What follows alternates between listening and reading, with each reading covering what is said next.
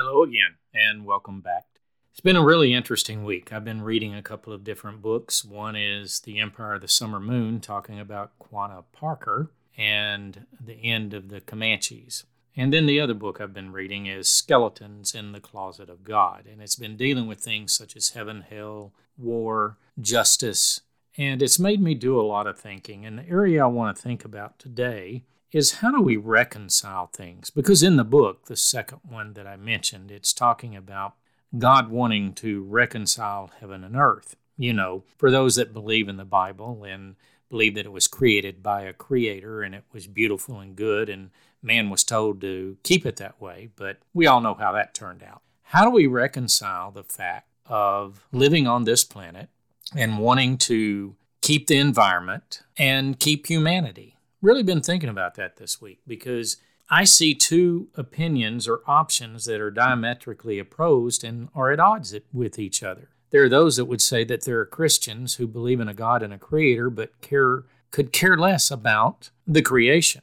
And I would have to agree with them. There's some people that they don't really care what happens. They would litter the place and let it look like a garbage heap. They don't understand that yes, resources can be limited and we need to use them wisely. We need to cultivate new resources and new ways so that we don't destroy the planet. But also, on the other side of the equation, there are those people who would save everything but man because they think man is the whole problem. And yet, both of these sides are kind of wrong and they need to be reconciled. They need to find a way that, though they are opposed to each other, they can agree and exist together because, after all, we haven't found a place yet that we can go and establish life and keep going like we are. Oh, we're trying. We're trying to find if there's life on Mars or is there the capability of life on Mars? Can we live on the moon? Can we go somewhere? And here's a place that I think both groups agree. The environmentalists say we're going to destroy the earth and we can't live, so we need to get the heck out of Dodge and find a place we can live.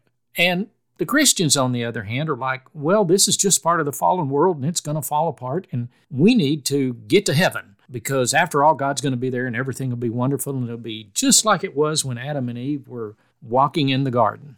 I find it funny on both of those sides because when God did create the earth, as I believe, and you don't have to believe that, He said it was good. He created man and it was very good. And then He told man and woman to be fruitful and multiply and tend to the garden. Make sure that everything went the way it's supposed to.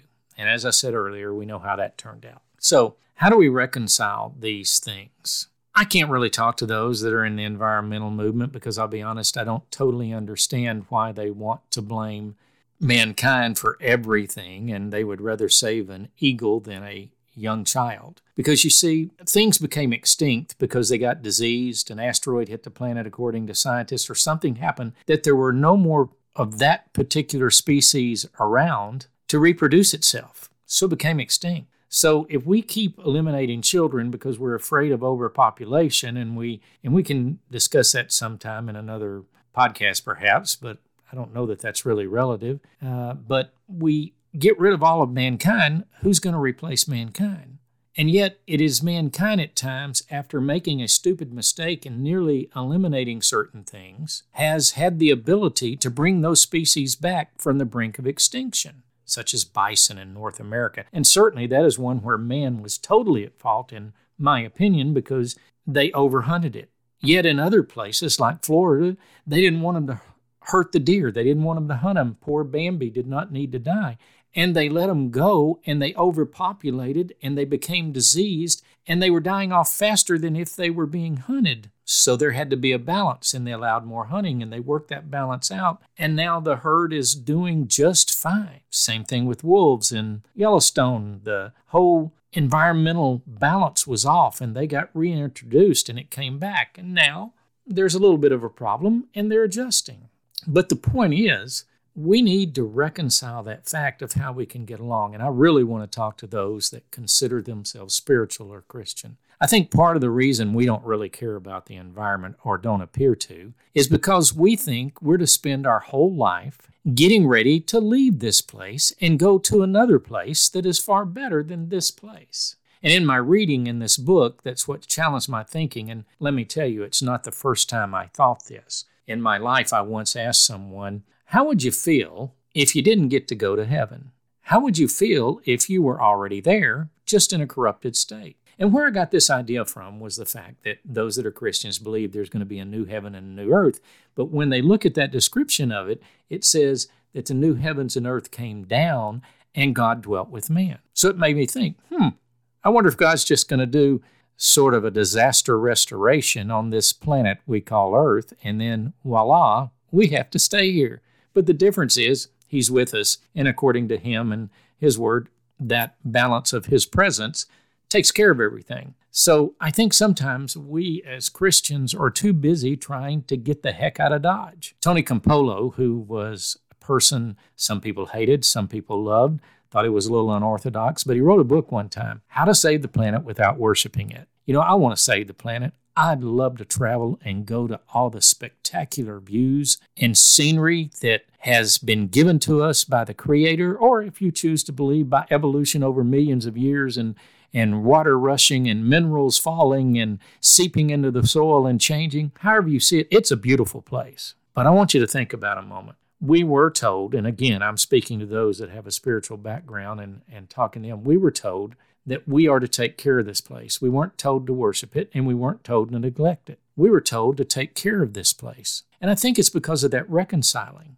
God has been in the business of reconciling heaven and earth ever since they became separated. And we know it tells us that when man became separated from the rule and government of God and God's oversight of their heart and their soul and their choices, that, as my granny used to say, the world went to hell in a handbasket. I also want to talk about just a little bit, if you think I'm a little crazy, think about all the forest out in California yeah, the power grid helped cause some of those fires. And yes, lightning, which is natural, an act of God, mean, oh God, caused the lightning, and He burned all of that up. But we also know that in an endeavor to keep everything normal and natural, that they let the forest overgrow and they let dead wood die. And then when the lightning did strike, there was plenty of kindling and everything for it to explode and just burn thousands of acres. The other part is we as mankind encroached on that and didn't bother to clean it up. We just cut our little patch out. And yeah, we did cause that. And yet we don't understand that there are natural consequences. You know, it's sort of like the ozone. Most people don't know it because it's going down in fluorocarbons and CO2 and all this. But did you know that lightning, according to science, restores the ozone? And somewhere across this planet, every day, every night, there's lightning somewhere and it's restoring the ozone. So you see, I think we live in a wonderful place and we shouldn't be trying to get the heck out of Dodge. We should be trying to take care of it, but not obsessed with it because we need to take care of ourselves too.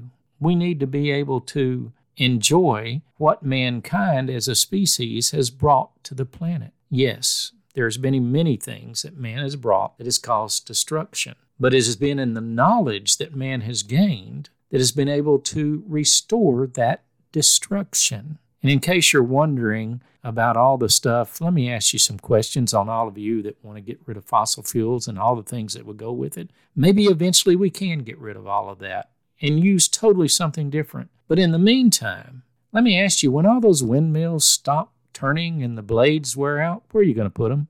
What are you going to do with them? Nobody knows how to take and restore them or recycle them again yet. No, they're burying them in the ground. And how long will it take it to deteriorate? And what will it do to the soil when it does deteriorate?